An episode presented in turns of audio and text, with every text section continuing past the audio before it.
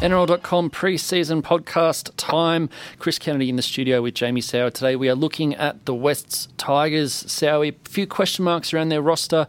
Can they go better than ninth is the question. Yeah, well, a lot of, uh, I guess, media was dictated by whether they'd get Latrell Mitchell or not. Uh, I think they made a couple of astute purchases after that all went down and getting Adam Doueihi. Um, they're going to struggle, I think, in certain areas throughout the year um, because it is, yeah, it's a big year for the Tigers. They've finished ninth three times in five years, so yeah, they are, I guess, becoming everyone's sort of favorite, second favourite team because they want them to make the eight, the biggest finals drought in the NRL. Um, but there's still a lot of pressure and a lot of unanswered questions uh, that they have been able, they haven't been able to answer over the last couple of years. What I did like, Dewey, they get a fullback now uh, that they're going to be comfortable with. He's really grown into that role. His performance for South in that prelim final was outstanding. I think he was mm. their best player. Um, so hopefully he kicks on. And then Joseph Leilua. Can they get the best of Joey Leilua that we want to see running over and throwing flick passes and destroying other centres, or are we going to get that inconsistent uh, BJ Leilua where he's given a couple of penalties where he's hot headed and in the big moments, unfortunately, wasn't being able to get it done? Mm, well, is Michael Maguire going to be the, the right coach to, to get the best out of Joey Leilua? We saw him up and down under Ricky Stuart. He's gone from you know one sort of pretty hard taskmaster to another, but obviously finding his way in a new system, coming in as a big name recruit, probably the big name recruit really for the Tigers. It's um, you know it's going to be a lot of eyes on him. Yeah, definitely. And he's going to have to grow into that leadership role because you've got guys there that worked really, really hard to get an opportunity last year and compete for that final spot in the eight. But um, you know, now he comes in as a big name recruit, and when you come in on big money and big name, people start looking up to you regardless. Mm. Uh, but you know, they're going to be also wanting his spot because they know that he can be a little bit inconsistent. We were in the studio before Christmas doing the uh, the predicted 17s, and at that point, the Tigers, their recruitment was looking a little bit shaky. Uh, I think at that point they'd picked up Zane Musgrove and Billy Walters, but um, you know, when you throw in the the Leilua brothers and Adam Doueihi, it's starting to look like a bit more of a um, you know a positive recruitment drive. Yeah, definitely. It's starting to look uh, a bit more like a, a complete squad rather than uh, you know dribs and drabs and trying to get whoever could fill that last couple of spots. Uh, Billy Walters can be a perfect cover for Benji Marshall. Um, there's a couple of questions in the outside backs. Look, I like Jock Madden as well. I think Jock Madden, um, yeah, is going to be a, a player to be reckoned with. But unfortunately for him, he's only a couple of years long, younger than Luke Brooks, who's mm. who's killing them at the moment. Uh, but then you've got Reynolds, so they've got options there. Uh, I know we spoke about you know the five halfbacks and options like that, but usually you want one or two and then a couple of development guys. Uh, Walter's shown he can handle first grade. Yeah. And Jock Madden's that now that development guy. So where does Reynolds fit in? Um, the, the, question marks for me are, yeah, who plays centres? Because if you put Joey Leilua in one centre, which you think he will be, mm. um, is it Robert Jennings, Tommy Talau? I think it'll be Tommy Talau. Is it Momirovski because you need goal kicking? Uh, they're, they're some of the questions that they have to answer. Uh, and the other one is, do you, where do you put Corey Thompson? mm. because he was your best player last year, week after week. Nofoaluma, and you would have to think uh, the other winger that they had last year was Momirovski as well. Mm. Nofoaluma will be on one wing. Who do mm. they play? Do they have Robert Jennings, or do they put Talau on one wing and, and allow, or in the centres and allow Corey Thompson to be on one mm. wing, um, and just swap them in attack so that you can kick to Tommy Talau?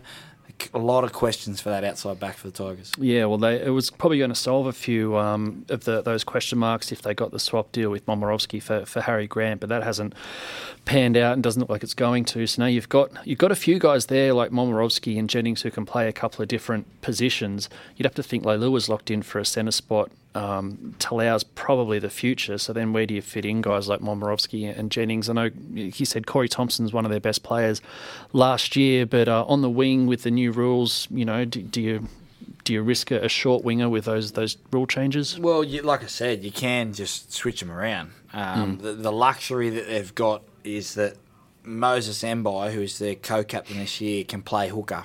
Yeah. Uh, so he he'll slot out of that. You don't have to worry about fitting him in the centres, uh, which I thought they were going to do. Mm. Um, but yeah, it's, it's, it's like I said, this is going to be the biggest rule change. Yeah. Mm.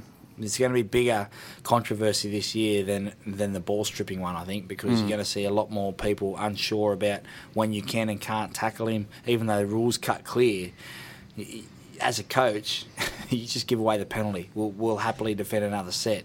And Yeah. you may see a couple of deliberate penalties this year. Yeah, and you touched on Hooker, obviously. Robbie Farah retired. Jacob Liddle, uh, another injury. Unfortunately, he's out till mid to late season.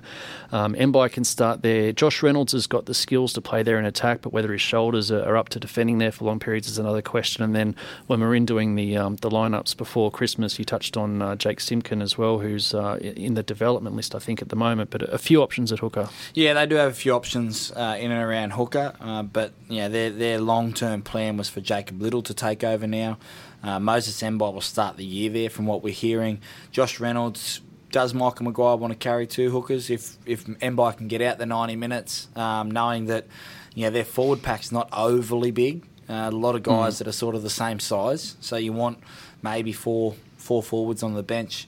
Uh, and you've got to make some decisions in and around that as well as Elijah Taylor, uh, Eisenhuth, Garner. You know, these guys. Who is your best pack?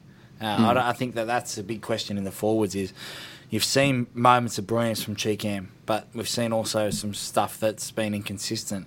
Uh, Alloy, Eisen, uh, McIntyre, all these guys have come in. Question over Russell Packer. Is he going to be right to go? Uh, is he going to be right to play the whole year next year?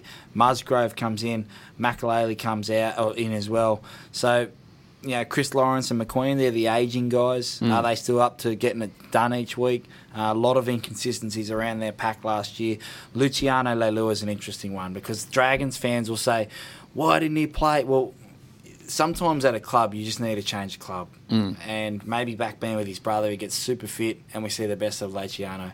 Unfortunately, we've seen him not be the, the mm. fittest he can be, and whether that's be through injury or, or lack of discipline or whatever, and we haven't seen the best of him. But at his best, we know he's going to be a handful. Mm, yeah, you touched on some of those names in the, the forward pack. We've seen Matulino retire and Russell Packer still carrying a, foot injury. But between Eisenhuth, Twal, Aloye, you know, Tom Mikaele, Ollie Clark, you know, Elijah Taylor still there. There's a lot of middles without really having one of those dominant, you know, match breaking forwards. when you group that bunch of names, it's a lot of workers. Yeah. Yeah, a lot of guys that will work their, their butts off to be able to get the job done. There's no head of the snake. There's no, you know, hmm. Jared Waerea-Hargreaves. You know, there's no big bopper that just, you know, Nelson, or just Jesse Bromwich or hmm. Nelson Asofa Solomona. Hmm. You know, uh, Josh Papalii. You know, guys that you just target, you know, from an opposition point of sight, you have to target them. Otherwise, if you don't stop him, you know, you feel like you can handle the West Tigers pack uh, if you just you have a fair share of possession. Mm, It's obviously a bit of a new look team as well, so they're going to take a while to bed down those changes. If they do, you know, use Dewey at fullback and, and displace Corey Thompson, they've obviously got a new hooker as well, a few changes in the pack and, and it's uncertainty over the back line. They, a team that consistently comes out of the finals but near the finals, they, they can't afford to start slowly. No, they can't. And you know, Benji Marshall's crucial this year. Uh, he's his leadership, his form last year was great. Um, but yeah, if you feel like if he you know, picks up an injury or um, you know has a slow start to the year, that maybe everyone else has that slow start with him. So uh, he's very, very important. Look, last year, like I said, they finished ninth three times out of the last five years. They finished ninth. This year, CK, they finished tenth. 10th place for the West Tigers on the NRL.com preview podcast.